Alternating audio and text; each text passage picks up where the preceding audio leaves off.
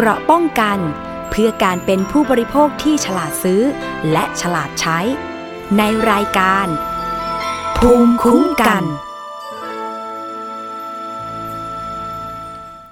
สวัสดีค่ะ คุณผู้ฟังต้อนรับเข้าสู่รายการภูมิคุ้มกันรายการเพื่อผู้บริโภคค่ะ วันนี้พบกับดิฉัน อภิคณาบุราริศนะคะพบกันทางออนไลน์นะคะ แล้วก็รับฟังกันได้ โดยการดาวน์โหลดนะคะ แอปพลิเคชัน Podcast รวมไปถึง w w w t h a i p b s p o d c a s t com ค่ะ ก็อยู่เป็นเพื่อนกันได้ รวมถึง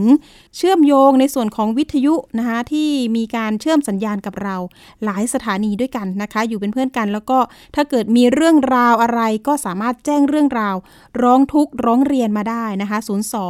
7902111 นะคะ มีทีมงานรับสายตั้งแต่วันจันทร์ถึงศุกร์นะคะ เวลาก็ 9 นาฬิกาถึง 16 นาฬิกาค่ะ เอาละค่ะ ตลอดทั้งสัปดาห์เนี่ยไม่พลาดเรื่องนี้เลยก็คือ เรื่องของผู้เสียหายที่ไปซื้อคูปองนะคะ จากร้านอาหารญี่ปุ่นบุฟเฟ่นะคะดารุมะซูชินั่นเอง โอ้โห ใครดูแล้วก็คงต้อง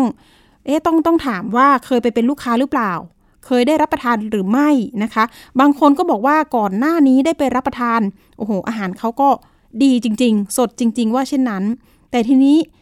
มีข้อมูลเกี่ยวกับเรื่องของ ขายดีจนเกินเหตุ ขายดีจนเจ๊งว่าอย่างนั้น เพราะว่าตอนนี้ล่าสุดเลยตั้งแต่วันที่ 17 มิถุนายนที่ผ่านมา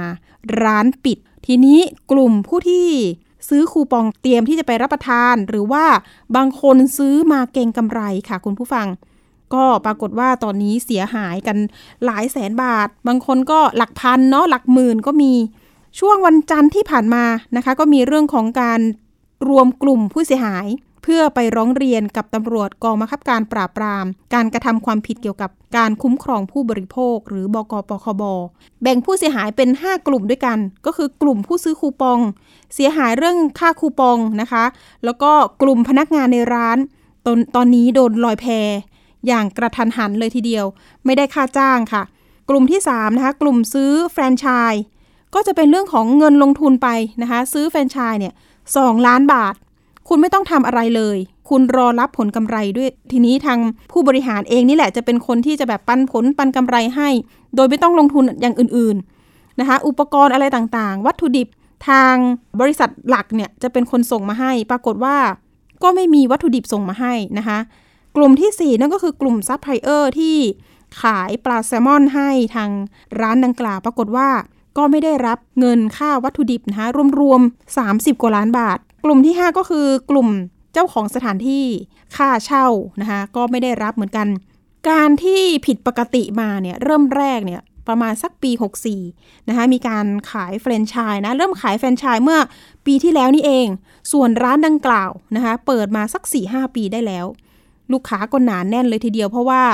ปลาแซลมอนเนาะทุกคนก็เรียกได้ว่าเป็นอาหารโปรด อาหารโปรดแล้วก็ราคาค่อนข้างสูงค่ะ คุณผู้ฟังถ้าเกิดเราไปกินในห้างในร้านต่างๆ จริง ๆ หลักราคาเนี่ยอยู่สัก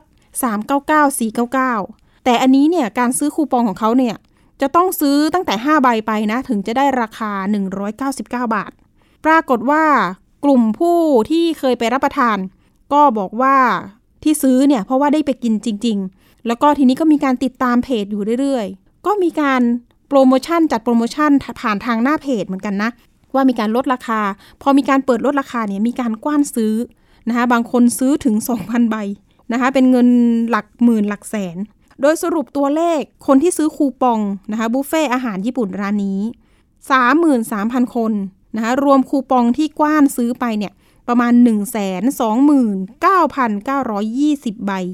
ยังไม่ได้ไปใช้งานด้วยนะนะ คูปองนี้มูลค่าความเสียหายนะคะประมาณ 27 ล้านบาท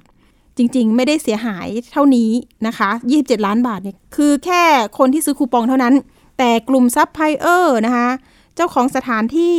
กลุ่มซื้อแฟรนไชส์นะคะเบื้องต้นเนี่ยเจ้าหน้าที่ตำรวจเนี่ยบอกว่าคาดการณ์นะคะอาจจะถึงร้อยล้านบาทว่าอย่างนั้น โอ้โห ทีนี้ผู้บริหารบริษัทเนี่ยเขาก็บริหารเพียงคนเดียว ไม่ได้กระจายกำลังให้กับ รองประธานบริษัทหรืออะไรเงี้ยไม่มีนะ ไม่มีเลยว่าอย่างนั้น ตัวหลักๆ เลยเนี่ยก็คือคนคนเดียวเลยที่บริหารตอนนี้เนี่ยเขาก็ดีดตัวเองออกจากกลุ่มไลน์ผู้จัดการสาขาอะไรต่างๆ ก็เคว้งคว้างกันหมดเลยนะคะ เพราะว่าไม่มีหัวเรือแล้วนะคะหนีออกจากต่างประเทศไปแล้วว่าเช่นนั้น ทีนี้ความเสียหายมันก็โอ้โหเยอะมากหลายกลุ่มนะคะ ทีนี้เดี๋ยวเราไปพูดคุยนะคะ ตัวแทนที่พาผู้เสียหายไปแจ้งความเมื่อวันจันทร์ที่ผ่านมา นะคะทนายรัชพล สิริสาคร ก็เป็นตัวแทนอีกคนหนึ่งค่ะที่ออกมา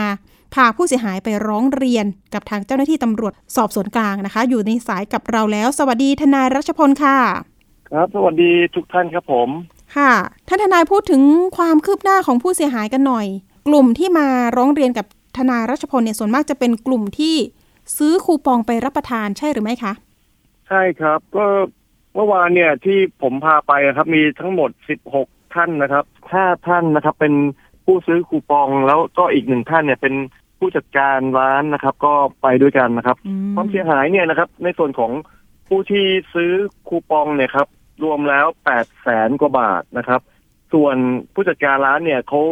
รวมเงินเดือนของที่พนักงานที่ไม่ได้รับเงินเดือนเนี่ยครับ ก็สี่ล้านห้าโอ้โหรวมทั้งหมดแล้วก็เป็น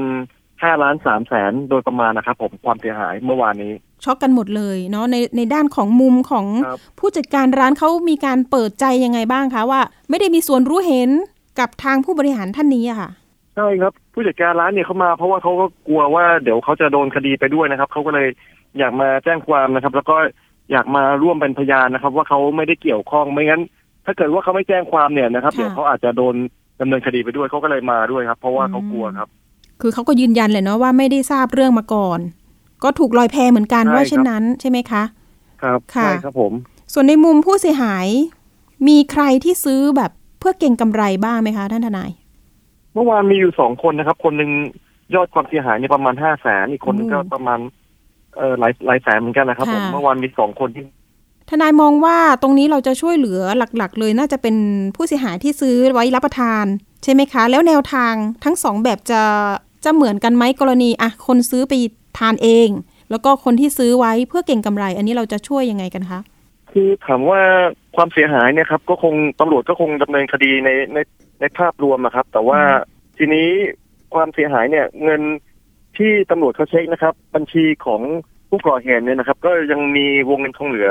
แต่ว่าก็ไม่ได้เยอะเพราะว่าเป็นหลักไม่กี่แสนนะครับ ผม อันนี้เดี๋ยวอาจจะต้องตามตัวมาอีกทีหนึ่งซึ่งผมเชื่อว่าทางผู้ก่อเหตุเนี่ยนะครับ อาจจะมีการซุกซ่อนเงินไว้นะครับ เพราะว่าเวลาไปต่างประเทศเนี่ยนำเงินไปไปเยอะๆเนี่ยเขาก็ห้ามเขาก็ห้ามอยู่นะครับ เพราะฉะนั้นผมเชื่อว่าเขามีการซ่อนเงินอยู่ เพียงแต่ว่าต้องตามเท่านั้นเองว่าอยู่ตรงไหนอะไรยังไงอะครับ ผมอ๋อเอะวิธีการที่เขาไปต่างประเทศเนี่ย มันจะมีการพกเงินแบบไหนคะพี่ทนายให้ความรู้หน่อยเท่าที่ทราบนะครับเขาก็ห้ามผู้ไปเยอะแยะครับ ผมถ้าถ้าไม่งั้นเนี่ยอาจจะมีการ ไม่ไม่ผ่านด่านนะครับ แล้วก็อืมเงินเนี่ยมันไม่สามารถที่จะเก็บไว้ในธนาคารได้ เพราะว่าไม่งั้นเดี๋ยวก็ตรวจสอบก็เจออยู่ดีนะครับ เพราะฉะนั้นคนที่ก่อเหตุลักษณะเนี่ยส่วนใหญ่ผมเชื่อว่าต้องมีการซ่อนเงินไว้อาจจะไปฝังหรืออะไรก็ตาม ซึ่งเป็นเงินสดนะครับ บางคนเนี่ย เวลาออกจากคุกมาเขาก็สามารถที่จะใช้เงินเหล่านี้ได้ ผมผมเชื่ออย่างนั้นนะอ๋อนะครับเพราะฉะนั้นในเคสเนี่ย ผมก็เชื่ออยู่ว่าเขามีเงินอยู่เพียงแต่ว่าเราต้องหาให้เจอเท่านั้นเองครับอืมอาจจะมีเชื่อมโยงไปใช้บัญชีของใครหรือเปล่า ก็เป็นไปได้ครับ ตรงเนี้ยค่ะทางตำรวจจะต้องตรวจสอบเส้นทางทางการเงินอีกทีหนึ่งนะครับค่ะว่ามีการฟอกเงินยังไงนะครับ แล้วก็สามารถที่จะอายัดได้นะครับ อาจจะต้องรอค่ะทางเจ้าหน้าที่ตำรวจเนี่ยดำเนินการอีกทีหนึ่งนะครับพี่ทนายรัชพลมองว่าความเสียหายรวมๆตัวเลขกลมๆสักประมาณเท่าไหร่คะเรื่องนี้ อืมผมคิดว่าน่าจะมีจำนวนน่าจะคาดการณ์เอานะน่าจะถึงร้อยล้านนะครับอืมเพียงแต่ว่าผมก็ไม่ทราบจำนวนที่แน่นอนนะครับ แต่ว่าค่ะความเสียหายเนี่ยมี มีผู้เสียหายจำนวนมาก เพียงแต่ว่าเขาต้องไปแจ้งความกันนะครับ ถ้าไม่แจ้งความเนี่ย เดี๋ยวคนชั่วสมมุตินะฮะถ้าเกิดว่าเป็นความผิดจริงเนี่ย คนชั่วก็จะลอยลอยนวลลอยนวลนะครับ แล้วก็มันจะเป็นโมเดลให้คนอื่นๆเขากระทำความผิดอีก ซึ่งในส่วนเนี้ยนะครับ หลายคนอาจจะมองว่าเข้าข่ายแชร์ลูกโซ่หรือเปล่า มันก็เป็นไปได้นะครับอ๋อแชร์ลูกโซ่เนี่ย เป็นภาษาชาวบ้านนะครับ แต่ว่าในทางกฎหมายเนี่ยมันจะเข้าข่ายเป็นความผิดตามกฎหมายพรก กู้ยืมเงินอันเป็นการช่อโกงประชาชน ก็หมายความว่ามีการให้ลงทุนเนี่ยนะครับ สาขาละสองล้านห้านะครับ ก็มาลงทุนกันหลายสาขาสาขาก็จะเยอะขึ้นนะครับ โดยที่ผู้ที่ลงทุนเนี่ยแฟรนไชส์เนี่ยนะครับ ไม่ต้องทำอะไรเลยก็ค่ะแค่ลงทุนเอาเงินลงไปสองล้านห้าแล้วเดี๋ยว ถึงเวลาเนี่ยเขาก็จ่ายผลตอบแทนให้โดยที่เจ้าของแบรนด์เนี่ยนะครับเขาก็ไม่ได้เอาเงินไปลงทุนอย่างอื่นนะครับ เอาเงินเนี่ยมาจ่ายตอบแทนตอบแทนขยายสาขาไปเรื่อยๆ พอถึงเวลาก็ปิดนู่นปิดนี่แล้วก็ชิ่งหนีค่ะอย่างเงี้ยครับและลักษณะนี้อ๋อนะครับ ก็จะเข้าข่ายในเรื่องของแชร์ลูกโซ่ ก็จะเป็นอีกความผิดกรรมหนึ่งใช่ไหมคะ ใช่ครับ ในเรื่องแชร์ลูกโซ่เนี่ยความผิดมันรุนแรงกว่าช่อโกงประชาชนนะครับ เพราะว่ามันค่ะช่อโกงประชาชนเนี่ยคุกห้าปี แต่ว่าแชร์ลูกโซ่เนี่ยคุกสิบปี แล้วก็ปรับน่าจะหนึ่งล้านนะถ้าจำไม่ผิดนะครับผมอืมตอนนี้กลุ่มผู้เสียหายที่ที่มากับท่านทนายรัชพลเนี่ยมีการสอบปากคำเรียบร้อยหรือยังคะ เมื่อวานไปเนะครับ คือไปกันเยอะนะครับตำรวจก็ไม่สามารถที่จะสอบปากคำได้ทุกคนนะครับ ดังนั้นก็วันเนี้ยครับ เดี๋ยวตอนนี้ผมก็อยู่กองปราบแล้วอ๋อเดี๋ยวจะมีค่ะผู้เสียหายมาสอบปากคำประมาณหกโมงเย็นนะครับหกโมงประมาณเย็นสองคนสามคนเนี่ยแหละครับผมอืมทยอยกันมาครับ อย่างวันนี้รายการเราก็ติดตามความคืบหน้าคดีนี้เหมือนกัน มีการเชิญในส่วนของตำรวจปคบมานั่งพูดคุยความคืบหน้าเหมือนกัน เห็นบอกว่าวันนี้ช่วงเย็นนัดผู้เสียหายมา อย่างวันจันทร์ที่ผ่านมาก็มีการสอบปากคำไปถึงโอ้โหห้าทุ่มเลยทีเดียวว่าอย่างนั้น อ่าครับเขาบอกงานช้างจริง ๆ แต่ยังไงก็คือต้องเร่งสรุปว่าเช่นนั้น อันนี้ก็จะเร่งออกหมายจับต่อไปใช่ไหมคะท่านทนาย ก็คือเป็นไปได้ครับถ้าหากว่าสอบปากคำเสร็จปุ๊บอาจจะมีการขอสารในการออกหมายจับ หรือว่าถ้าเกิดมีการออกหมายจับแล้วเนี่ยนะครับ ก็สามารถที่จะประสานงานกับทางต่างประเทศได้นะครับ ในการ ที่จะส่งผู้ร้ายข้ามแดนนะครับ ตอนนี้อยากจะให้เร่งตรวจสอบเรื่องเส้นทางการเงินด้วยเนาะเพราะว่าเอ๊ะมันใช่จะมีครับใช่ครับโยงใยไปถึง คนในครอบครัวเขาไหมอย่างไรถูกต้องครับค่ะรับพี่ทนายคะตอนนี้จะเดินหน้ายังไงต่อนะคะ ถ้าเกิดมีผู้เสียหายอยากร้องเรียนผ่านทางพี่ทนาย ก็ติดต่อมาได้ครับ add Line หรือโทรมาที่ก็ได้ครับ0 9 5 7 5 6 3 5 2 1ครับผม วันนี้ก็มีครับมีคนติดต่อมาเป็นซัพพลายเออร์ครับ เพียงแต่ว่า เอ่อรอหนังสือมอบอำนาจอยู่เดี๋ยวจะเข้าแจ้งความภายในไม่กี่วันเนี่ยครับยอดค่ะความเสียหายก็อยู่ที่33ล้านครับโอ้โหซัพพลายเออร์นี่ประมาณกี่เจ้าคะที่มาร้องผมแค่เจ้าเดียว แต่เจ้า30ล้านเนี่ย ผมไม่รู้ว่าไปร้องใครแล้วก็แจ้งความหรือยังอันนี้ยังไม่ทราบนะฮะหนึ่งเจ้านี่ก็คือ30กว่าล้านแล้วใช่ไหมคะ ใช่ครับโอ้โหเจ้า30ล้านที่เป็นข่าวอะครับ เยอะมากนะคะ ทีนี้เขาไปครับติดค่าปลาเขามีการทำสัญญาในการจ่ายกันยังไงไม่แน่ใจเรื่องนี้ อืม ตรงนี้ผมยังไม่ทราบรายละเอียดเลยต้องเพราะคุยว่ากันซัพพลายเออร์เขาอืมเขาไม่ได้ติดต่อผมมานะฮะถ้าติดต่อมานี่ก็อ๋อออาจจะพอจะทราบเบื้องบ้างครับค่ะ ดูจากผลกำไรของร้านดารุมะเนี่ย แต่ละปีนะคะ ได้กำไรแค่สักหนึ่งล้านกว่าบาท แต่รายได้รายได้นี่เขาบอกว่าอะสามสิบเก้าล้านบ้างสี่สิบสองล้านบ้างสี่สิบห้าล้านบ้าง แต่ผลกำไรดูแล้วประมาณสักได้ได้ล้านกว่าบาทนี่ถือว่าน้อยใช่ไหมคะ ผลกำไร ก็น่าจะน้อยกว่าความเป็นจริงคือ ในเรื่องของบัญชีเนี่ยฮะอย่างที่เราทราบกันอยู่ว่ามันก็สามารถที่จะจัดการกันได้หรือยังไงก็ตามนะครับอืมเขาก็มีวิธีการของเขาอยู่นะครับ ซึ่งในส่วนเนี้ยก็อาจจะต้องไปตรวจสอบอะครับนะฮะในในส่วนของเอ่อเรื่องเส้นทางทางการเงินนะครับ ส่วนเรื่องแฟรนไชส์นี่เห็นว่าเมื่อวานไปก็คือเจอกันอยู่ใช่ไหมคะ เจอผู้เสียหายด้วยกันไหมฮะ ใช่ครับใช่ครับก็เจอกันอยู่ครับผม อันนั้นก็ว่ากันไปเนาะเรื่องของแฟนชส์อาจจะเข้าขายแชร์ลูกโซ่หรือไม่ใช่ไหมคะ แฟนชส์เนี่ยครับมีผมเข้าใจว่ามีอีกทีมหนึ่งดูแลอยู่ ซึ่งผมก็ไม่ได้ดูแล แต่ว่าน่าจะเข้าแจ้งความแล้วแล้วก็ในทางขั้นตอนของตำรวจเนี่ย ก็น่าจะรวมรวมเป็นคดีเดียวกันนะครับ ในการที่จะไปขอหมายจับครับ เพราะว่าเอ่อก่อเหตุเนี่ยมันลักษณะเดียวกันนะครับ แต่ว่าผู้เสียหายเนี่ยมีเขาก็แบ่งเป็นกลุ่มนะครับ แต่ว่าการก่อเหตุเนี่ย มันก่อให้เกิดความเสียหายหลายกลุ่มครับ เพราะฉะนั้น ตำรวจก็น่าจะรวมรวมคดีกันนะครับผมค่ะพี่ทนายรัชพลทิ้งท้ายหน่อยอยากจะให้เตือนภัยนะคะเป็นภูมิคุ้มกันให้กับผู้บริโภคกันหน่อยในเรื่องของการอะซื้อคูปองก็ดี หรือความเสียหายที่เป็นวงกว้างแบบนี้ อยากจะเตือนภัยเรื่องนี้อย่างไรบ้างคะครับในเรื่องของการเตือนภัยก็อยากให้ใช้ความระมัดระวังนะครับ ถ้าหากว่าเจอผู้ประกอบการไม่ว่าจะอย่างไรก็ตามนะครับ ที่ขายของถูกนะครับ ถูกแบบผิดปกตินะครับ อาจจะได้ของที่ไม่ได้มาตรฐานก็ได้นะครับ สมมุติเราซื้อของมาเนี่ยอาจจะเป็นของหมดอายุก็ตาม หรือว่าของอะไรพวกเนี้ยอาจจะต้องใช้ความระมัดระวังในการบริโภคหรือว่าในการเลือกซื้อนะครับ เพราะว่าไม่งั้นอาจจะตกเป็นเหยื่อได้ครับ ค่ะ ถ้าเกิดว่าไม่มั่นใจต้องเขาเรียกว่าอย่าโอนก่อน ใช่ไหมคะ ต้องเช็คก่อนใช่มัคือมันไม่มีหรอกครับอ่าของดีและถูกอะมันไม่มีหรอกนะฮะเพราะฉะนั้นอ่าอันเนี้ยอาจจะต้องใช้ ใช้ความระมัดระวังนะครับ ถ้ามันเป็นของถูกเนี่ยมันก็ไม่น่าจะเป็นของดีนะครับ เพราะว่าในโลกนี้มันไม่มีครับของดีและถูกอะครับ อืมอันนี้ก็จะเป็นบทเรียนหรือว่าเอ๊ะจะซ้ำรอยกับแหลมเกตหรือเปล่า อันนี้วิเคราะห์อย่างไรคะในแหลมเกตเนี่ยนะครับ มันก็ถือว่าเป็นโมเดลเริ่มต้นนะครับ แต่ว่าในเคสเนี่ยมันค่อนข้างที่จะรุนแรงกว่านะครับ เพราะว่าคล้ายๆชายลูกโซ่เนี่ยนะครับ มีการให้ใช้แฟรนไชส์สองล้านห้าซึ่งมันก็แล้วก็ การประกอบกิจการเนี่ยเขาก็เอ่อมีระยะเวลานานกว่านะครับ เพราะฉะนั้นเนี่ยความเสียหายมันก็เลยรุนแรงกว่านะครับ ผมเพราะฉะนั้น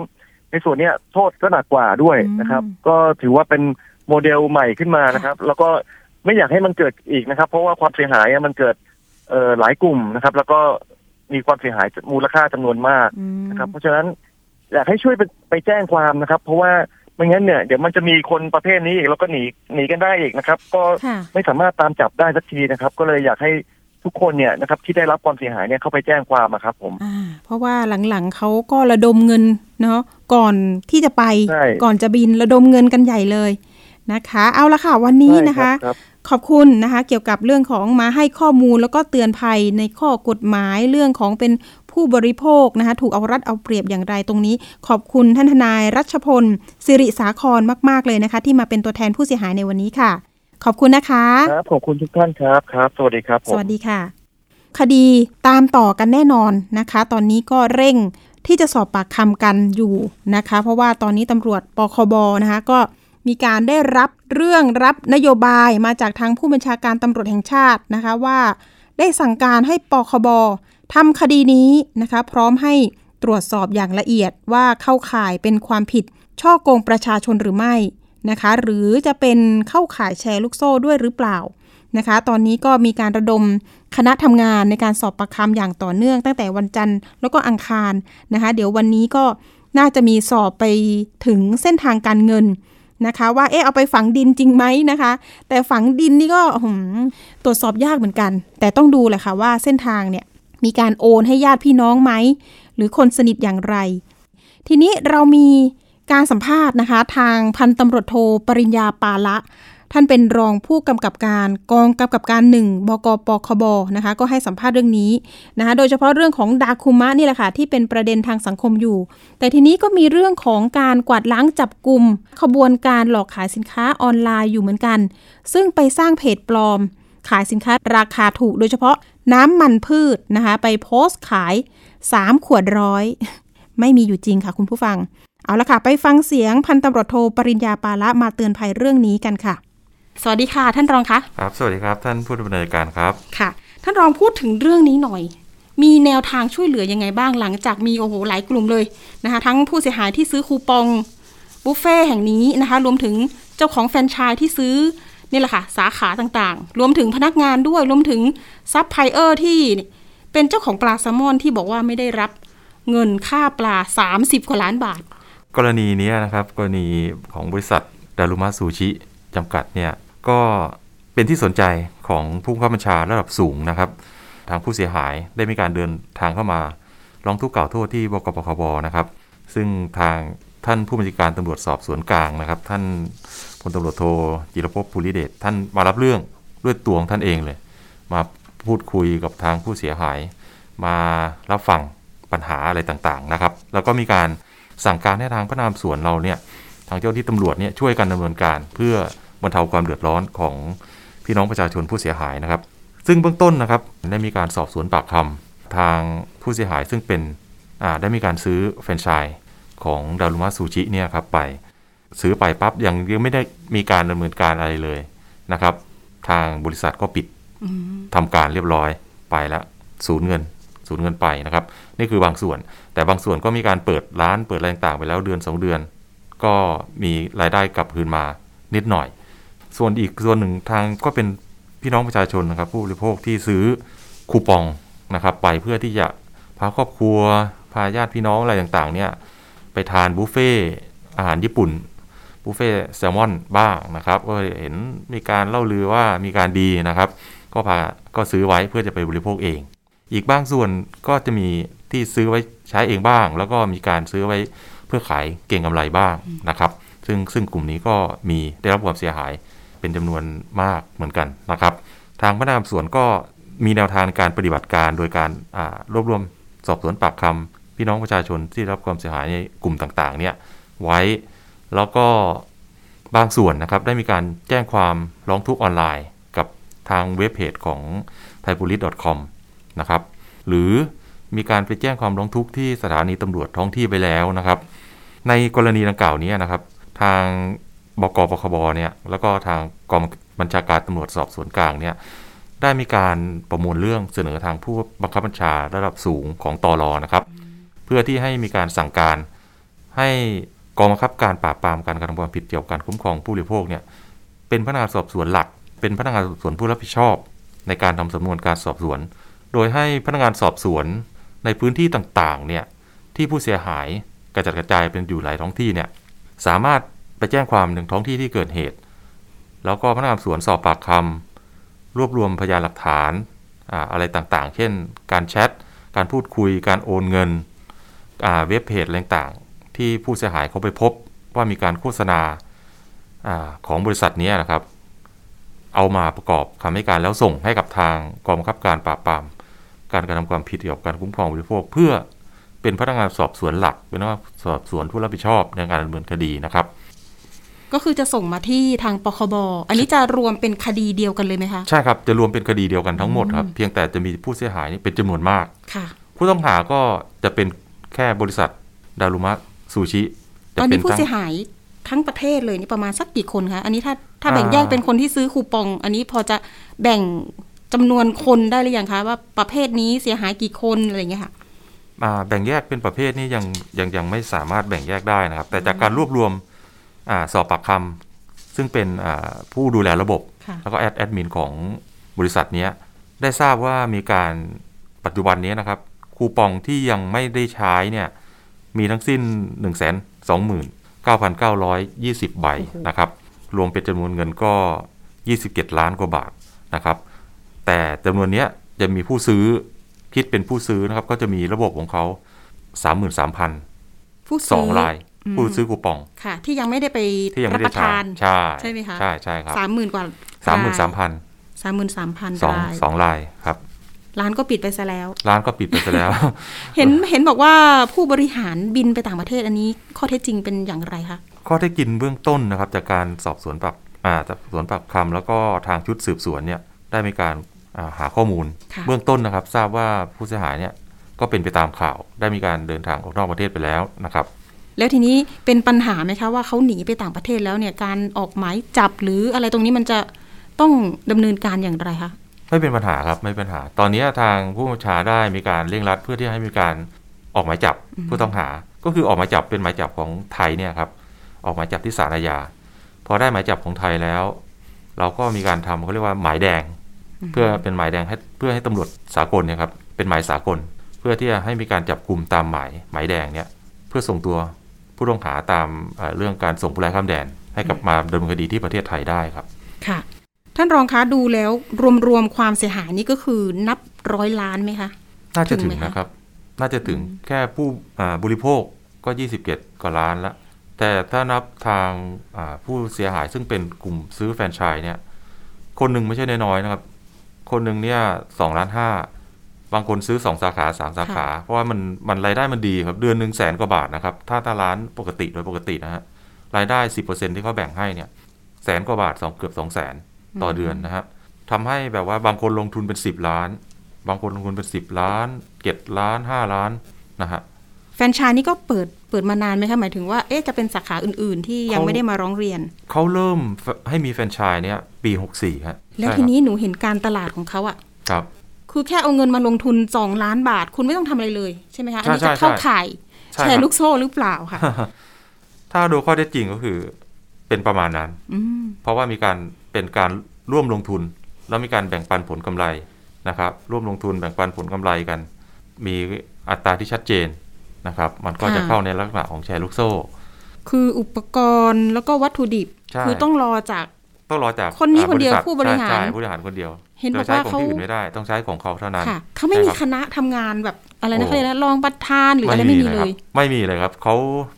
เป็นเหมือนนักธุรกิจยุคใหม่ครับอืมเขาบริหารจัดการทาง แอปมือถือเขาอย่างเดียวเลยเขาทำออนไลน์ได้หมดเลย ใช่ จะมีคนสร้างระบบที่ผมนัดมาสอบวันเนี้ยเขามีการทำระบบให้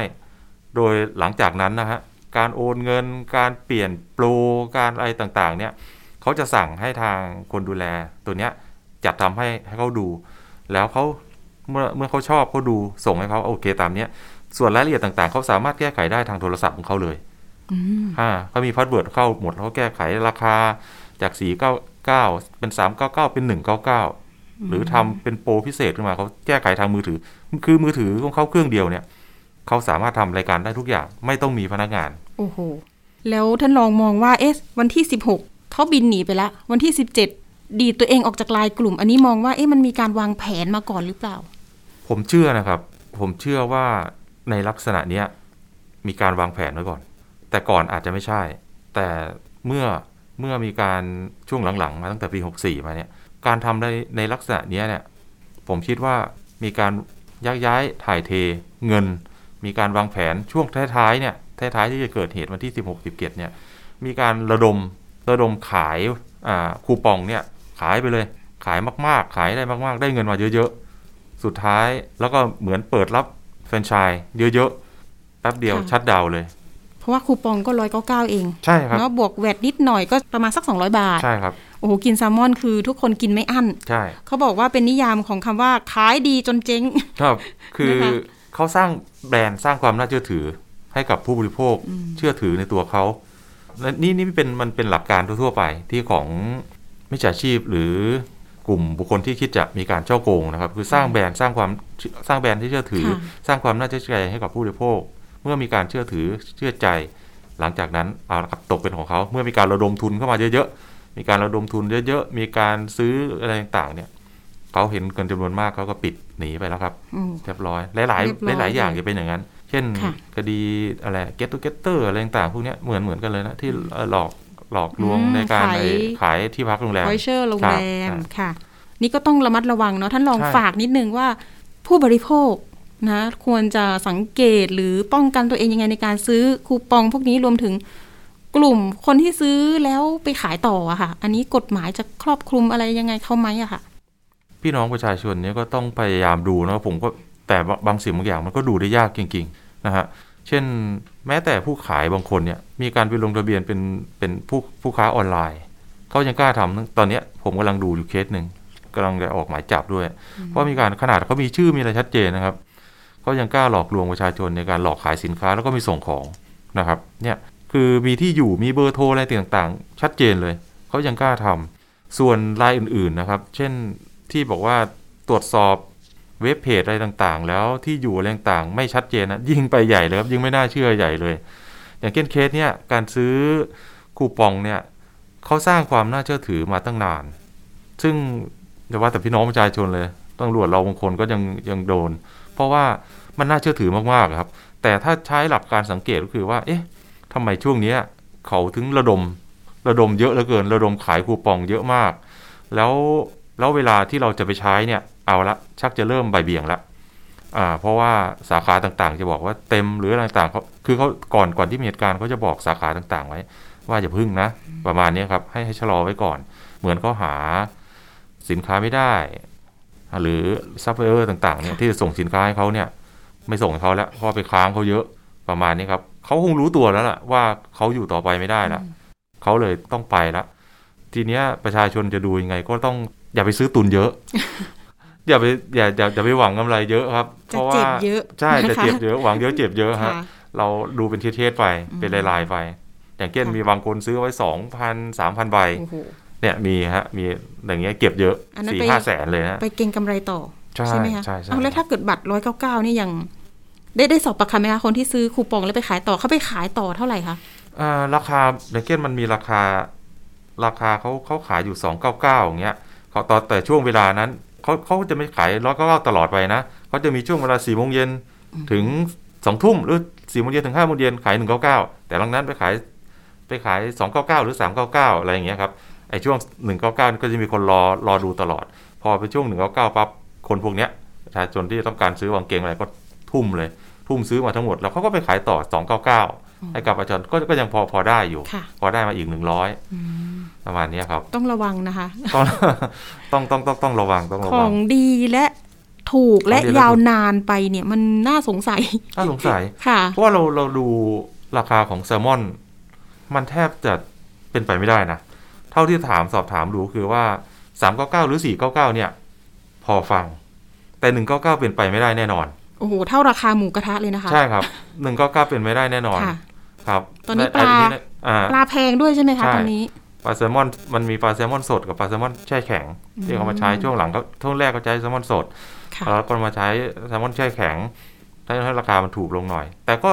ราคามันก็ต้องอยู่399ถึง499 ถ้ามาเป็น199เนี่ยมันไม่ไม่ใช่ละต้องต้องตั้งข้อสังเกตไว้แล้วครับว่า มันไม่ได้เก่งกำไรแล้วล่ะ ค่ะอะทิ้งท้ายหน่อยค่ะ ท่านคะเรื่องนี้เนี่ยก็ยังคงเปิดรับผู้เสียหายที่ต้องการมาแจ้งความอยู่ใช่ไหมคะ ใช่ครับก็ขอฝากไปยังอ่าพี่น้องประชาชนที่รับความเสียหายนะครับ สามารถอ่าไปแจ้งความร้องทุกข์ที่สถานีตำรวจท้องที่ที่ท่านโอนเงิน ก็คือที่ท่านที่ที่เกิดเหตุนะครับ ให้พนักงานสอบสวนสอบสวนปากคำแล้วก็รวมพยานหลักฐานมา หรือถ้าท่านอยู่ในกรุงเทพเขตกรุงเทพท่านก็อ่าร้องทุกข์กล่าวโทษต่อพนักงานสอบสวนที่บกปคบก็ได้ หรือท่านจะแจ้งแจ้งความออนไลน์ก็ยังได้ แล้วมีอีกช่องทางหนึ่งที่เมื่อวานผมได้มีการประสานด้วยกับทางกลุ่มผู้เสียหาย ให้ทางเขาเปิดเป็น Open Chat อะเปิดไลน์เป็นกลุ่มไลน์ผู้ของผู้เสียหายอ่านะครับเป็น Open Chat ให้เพื่อได้มีหลายหลายคน ซึ่งทางตรงเนี้ยจะมีเจ้าหน้าที่ตำรวจของเราเนี่ยเข้าไปอยู่ในกลุ่มไลน์ด้วย เพื่อจะมีการจัดสรร นะครับจัดสรรให้กับว่ากลุ่มไหนควรจะมาเมื่อไหร่ สะดวกมาเมื่อไหร่ ทางพนักงานสอบสวน เราจะได้มีการจัดเตรียมพนักงานสอบสวนไว้ไว้รอนะครับ จะได้ไม่ต้องใช้เวลานานก็มีปัญหาหรือต้องการปรึกษานะคะ แจ้งเบาะแสได้ที่สายด่วนของปคบมีนะคะอ่าสายด่วน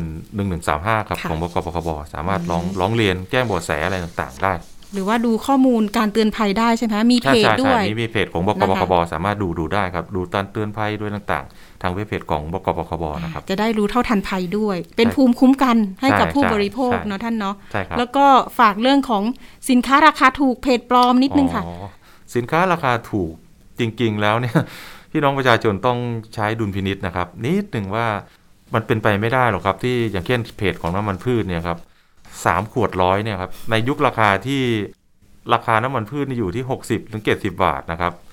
70บาทเนี้ยมันสามขวดร้อยมันมันเป็นไปไม่ได้แน่นอน เราเราต้องคิดวิเคราะห์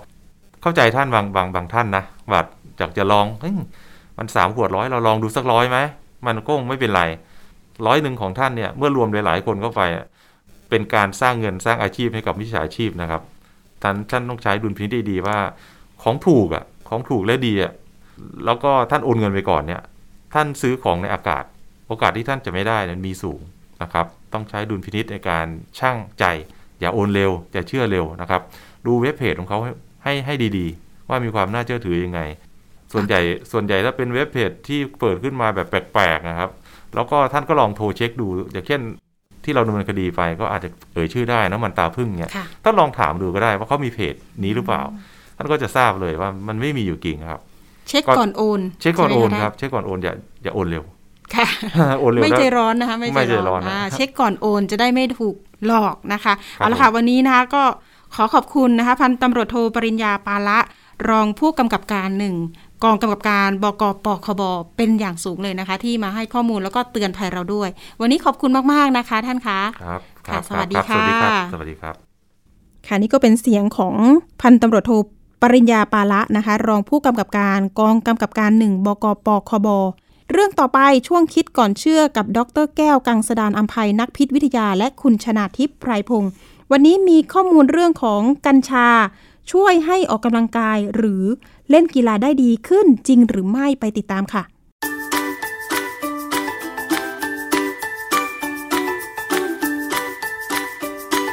ช่วงคิดก่อนเชื่อ พบกันในช่วงคิดก่อนเชื่อกับดรแก้วกังสดานนภัยนักพิษวิทยากับดิฉันชนาทิพไพรพงษ์เช่นเคยนะคะ วันนี้เรามาพูดเกี่ยวกับเรื่องงานวิจัยกัญชากันต่อค่ะคุณผู้ฟัง เคยได้ยินไหมคะว่า บางครั้งศิลปินนักแต่งเพลง บางคนเนี่ยก็อาจจะใช้กัญชาในการช่วยทำให้พวกเขาคิดงานออก อย่างเช่นอาจจะสูบกัญชาแบบสันทนาการ แล้วมันเกิดอารมณ์ที่จะสามารถแต่งเพลงได้ แต่ว่าคุณผู้ฟัง กัญชากับวงการกีฬาก็มีปัญหาเหมือนกันนะคะ อย่างข่าวล่าสุดที่บอกว่ากีฬาโอลิมปิกปี 2020 ที่กรุงโตเกียว มีนักกีฬาถูกปฏิเสธไม่ให้เข้าร่วมการแข่งขัน เนื่องจากตรวจพบการใช้สารกัญชา เหตุการณ์นี้ทำให้เกิดการถกเถียงเกี่ยวกับการใช้กัญชาในการเล่นกีฬาหรือออกกำลังกายว่า มันสามารถช่วยให้ผู้ที่เป็นนักกีฬาหรือผู้ที่ออกกำลังกายน่ะมีสมรรถนะในการแข่งขันหรือมีพละกำลังมากขึ้นจริงหรือ เรื่องนี้มีงานวิจัยอะไรบ้าง เราไปคุยกับดรแก้วค่ะ อาจารย์คะ เรื่องของการใช้กัญชาทางการแพทย์เนี่ยจริง ๆ มันก็ดีมีประโยชน์นะคะ กับการสกัดเอาสารสำคัญ เช่น THC ในกัญชามาใช้รักษาโรคไม่ว่าจะเป็นโรคพาร์กินสันนะคะหรือว่าช่วยให้ผู้ป่วยมะเร็งทานข้าวได้ดีขึ้นอะไรประมาณนี้นะคะ อาจารย์คะเรื่องของการออกกำลังกายกับการใช้กัญชาเนี่ยมันเคยมี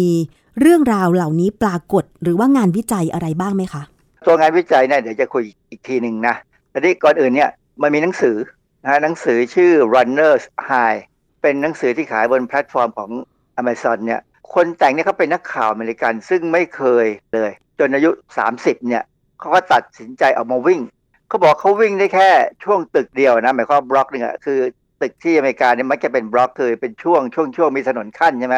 บล็อกเดียวเนี่ยเขาหมดสภาพ เขามีความรู้สึกว่า เอ๊ะทำไมเป็นอย่างนั้น วันหนึ่งเขาเลยลองกินอาหารที่ใส่กัญชาแล้วไปวิ่ง แต่เขาไม่ได้บอกนะว่าเขากินแบบไหนใส่เท่าไหร่นะเขาบอกว่าทำให้ตัวเบา เหมือนกับมีน้ำหนักแค่ 50 ปอนด์50 ปอนด์เนี่ยมันน้อยกว่า 25 กิโลอีกนะค่ะแล้วเขาก็บอกว่าวิ่งสนุกสนานมาก จากนั้นเขาก็มาเขียนหนังสือ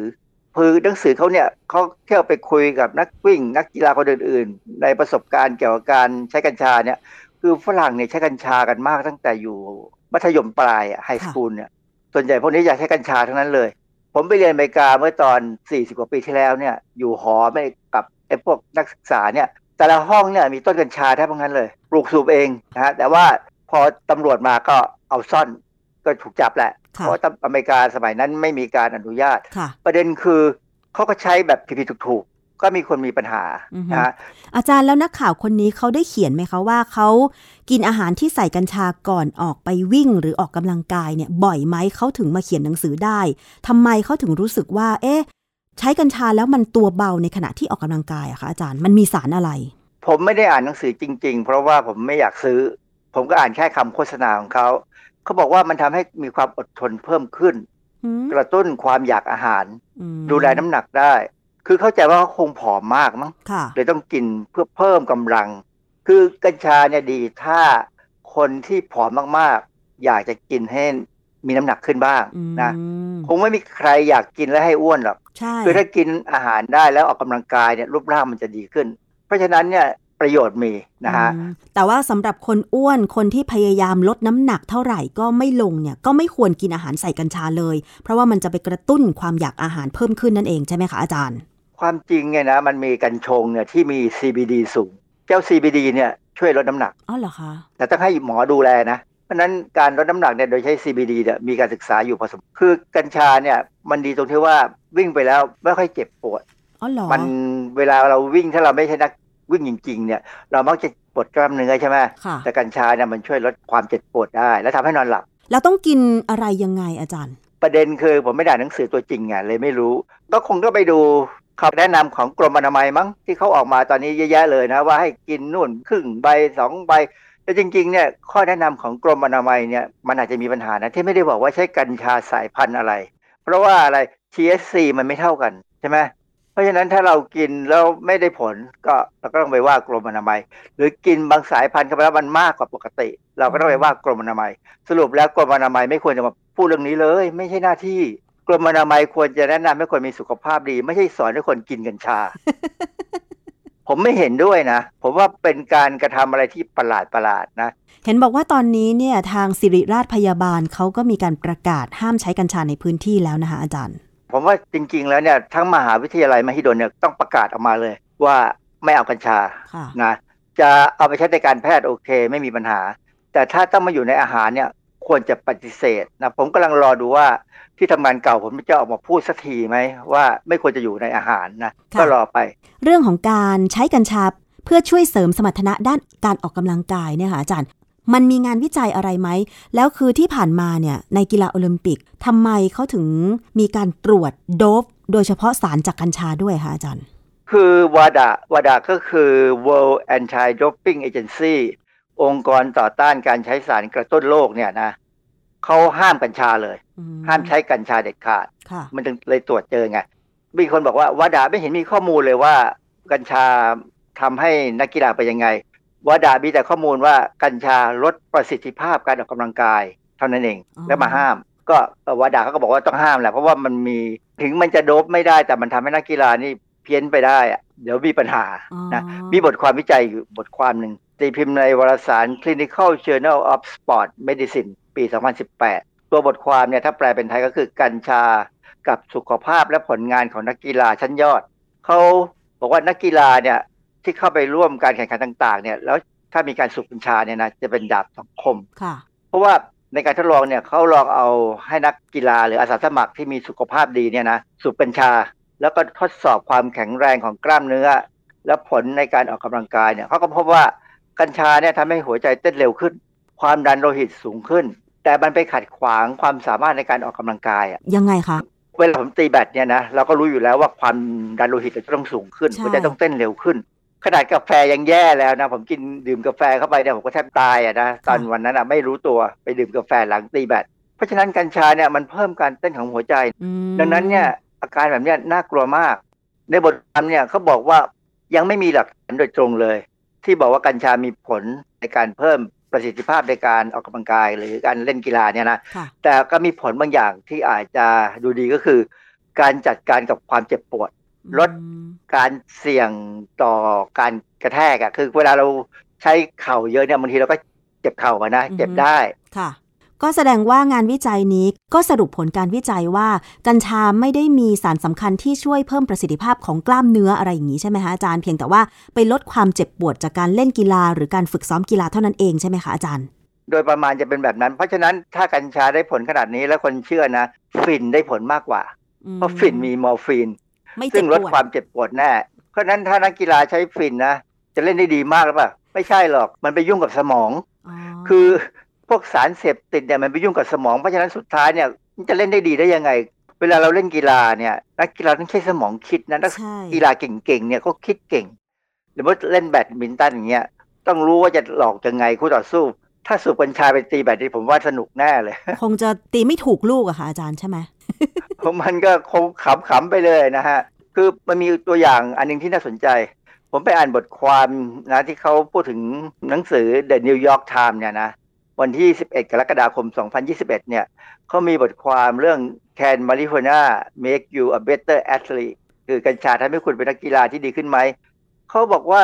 สหพันธ์นานาชาติสำหรับการกีฬายิงธนูเนี่ยนะโอลิมปิกเนี่ยเขาห้ามการดื่มแอลกอฮอล์ก่อนการแข่งขัน เขาบอกว่านักกีฬายิงธนูเนี่ยถ้าได้ดื่มแอลกอฮอล์ที่พอเหมาะเนี่ยจะยิงแม่นขึ้น อ๋อเหรอ ผมไม่เข้าใจเหมือนกันว่า มันมีงานวิจัยอะไรที่มาส่งเสริมอันนี้นะ แต่เขามีข้อห้ามเลยห้ามดื่มแอลกอฮอล์ก่อนการแข่งขันยิงธนู แล้วเขาบอกว่ากัญชาเนี่ยอาจจะส่งเสริมให้มีข้อได้เปรียบเหมือนกับแอลกอฮอล์เหมือนกันค่ะเพราะฉะนั้นเขาก็อาจจะต้องห้ามการสูบกัญชาก่อนยิงธนูอืมซึ่งมันก็อาจจะมีอะไรบางอย่างที่ซ่อนๆอยู่นะ แต่ว่าเพียงแต่ว่าเรายังไม่เคยเห็น แต่แน่ๆคือท่านนักยิงธนูสูบกัญชาแล้วเกิดเมาขึ้นมา ยิงผิดยิงถูกไปยิงใครก็ไม่รู้ค่ะอันนี้น่ากลัว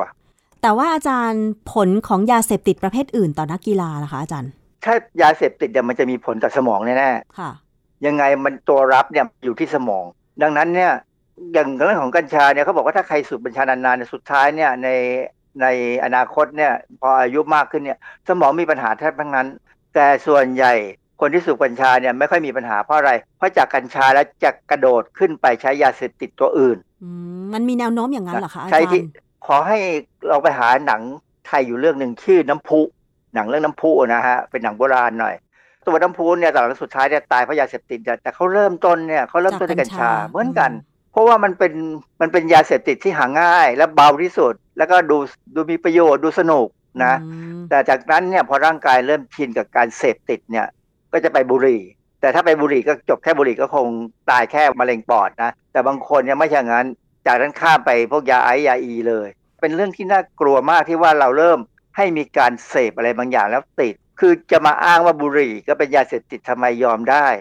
มันเป็นเรื่องที่พูดยากแล้วเพราะบุหรี่นี่มันติดกันไปทั้งโลก แต่กัญชาเนี่ยมันเริ่มจะติดกันทั้งโลก เพราะฉะนั้นเนี่ยเรากลับไปยอมอย่างนี้ก็ก็แล้วแต่บุญต่กรรมนะฮะเพราะว่าจริงๆเนี่ยการสูบกัญชาเนี่ยสมาคมโรคปอดสหรัฐอเมริกาเนี่ยก็บอกเลยว่า ควันกัญชาเนี่ยมีสารพิษสารก่อมะเร็งก็แบบเดียวกับบุหรี่อะเพราะว่ามันมีควันค่ะผมเคยพูดนี่ว่าที่ไหนมีควันที่นั่นมีสารก่อมะเร็ง แล้วทีนี้กัญชามันมีสารที่ออกจากควันเหมือนกับบุหรี่ไหมอย่างเช่นสารพวกทาหรืออะไรอย่างเงี้ยค่ะ ที่ทำให้ติดอะค่ะอาจารย์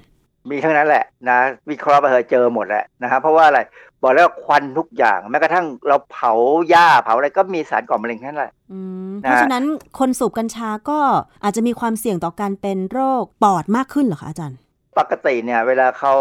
เขาสูบกัญชากันเนี่ยมวลหนึ่งเขาก็แบ่งกันสูบใช่ไหมเอาแค่ขำๆเอาไปยัดในไส้บุหรี่ก็แล้วแต่ส่วนใหญ่เขาจะขำๆกันเขาก็ไม่ได้สูบเยอะแต่ไอ้ขำๆเนี่ยหมายความว่ามันเริ่มไปเลยนะเริ่มไฮไงอืมแต่ว่าถ้าคนสูบกัญชาแบบสมัยโบราณเนี่ยสมัยก่อนที่ ผมเกิดด้วยซ้ำมั้งเมื่อเรามีโรงยาฝิ่นเรามีโรงสูบกัญชานะพวกนั้นน่ะ พวกนั้นไปกันใหญ่นะไปแบบบทสภาพกลายเป็นคนที่ไม่มีไม่มีอะไร ไม่มีคุณภาพเลยของสังคมอะมคือสังคมไหนมีคนสูบกัญชาเยอะ เขาบอกว่ารัฐบาลจะปกครองง่าย เพราะว่าเพราะคิไม่ดไม่มีเป็นไม่มีแรงอะไรมาต่อต้านหรือคิดในสิ่งที่จะทำให้เอ่อรัฐบาลปกครองยากใช่ไหมอาจารย์ คือในประวัติศาสตร์เนี่ยเราเห็นอังกฤษเนี่ยเอาฝิ่นเข้าไปทำให้คนจีนเนี่ยแทบแย่เลยอะประวัติศาสตร์เนี่ยมีตัวอย่างของการใช้ยาเสพติดทำให้คนที่แย่มาแล้ว กัญชาเนี่ยอ่อนกว่ายาเสพติดเยอะอ่อนกว่าฝิ่นเยอะแต่มันก็ยังเป็นสิ่งที่ทำให้เสพติดได้เหมือนกันค่ะ แล้วมันมีงานวิจัยอะไรเพิ่มเติมอีกไหมเกี่ยวกับการกล่อมประสาทของกัญชาเนี่ยค่ะอาจารย์ความจริงเนี่ยมีหนังสืออยู่เล่มหนึ่ง ผมไปไปดาวน์โหลดมาได้จาก National Academy of Medicine เป็นเรื่อง the health effect of cannabis and cannabinoid the current state of evidence and recommendations for research พิมพ์ในปี 2017 เนี่ยเขาก็บอกว่าการใช้กัญชาเนี่ยเพิ่มความเสี่ยงของการพัฒนาโรคจิตเภท และโรคจิตอื่น ๆ เพราะบางคนเนี่ยอ่อนแอกว่าคนอื่น ความอ่อนแอเนี่ยมันเกิดจากพันธุกรรมก็ได้ หรือเกิดจากปัจจัยเยอะแยะนะฮะค่ะดังนั้นเนี่ยมันสรุปให้เห็นว่า กัญชาเนี่ยสามารถทำให้เวลาตอบสนองของผู้คนต่อสิ่งเร้าที่เข้ามาเนี่ยแย่ลงค่ะขัดขวางความสามารถในการตัดสินใจ ที่อันตรายมากก็คือในสถานการณ์ที่มีความเสี่ยงสูง เช่นกรณีง่ายๆเลยขับรถไปเนี่ย แล้วมีรถอีกคันหนึ่งเขาแซงขึ้นมาแล้วล้ำมาในเลนเราเนี่ย ถ้าคนสูบกัญชาจะทำไง อาจจะตัดสินใจผิดพลาดหักยิ้มซ้ายหักขวา ไม่หักเลยยิ้มมีอะไรเข้ามา ขำขำไปเลยเห็นรถส่งยิ่งวิ่งเข้ามาชนเนี่ยบางทีขำไปเลยก็ได้ เราเคยได้ยินไหมคำว่าเห็นช้างเท่าหมู กัญชาเนี่ยทำให้เห็นช้างเท่าหมูได้ เคยได้ยินอาจารย์ ก็แสดงว่าการตัดสินใจหรือว่าการรับรู้สภาพความเป็นจริงของคนที่อาจจะสูบกัญชามากๆเนี่ย คือไม่สามารถตอบสนอง หรือตัดสินใจได้ถูกต้องเลยใช่ไหมอาจารย์คือมันเพี้ยนไปนะคือกัญชาการแพทย์เนี่ยไม่มีปัญหาเพียงแต่กัญชาการแพทย์ ก็ต้องคุมให้เป็นกัญชาการแพทย์ที่แท้จริง ไม่ใช่ ใคร ๆ ก็ปลูกได้แล้วก็เอามาทำได้ อย่างอย่างนี้มันมันไม่คุมไม่ได้แล้ว มันไปกันใหญ่แล้วนะฮะค่ะ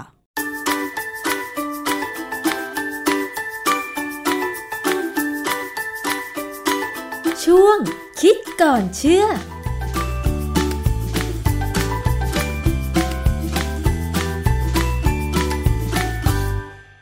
ขอบคุณสำหรับข้อมูลช่วงคิดก่อนเชื่อกับดรแก้ว แล้วก็คุณชนาทิพย์นะคะ เรื่องของกัญชานะคะก็มีกระแสมามากมายว่า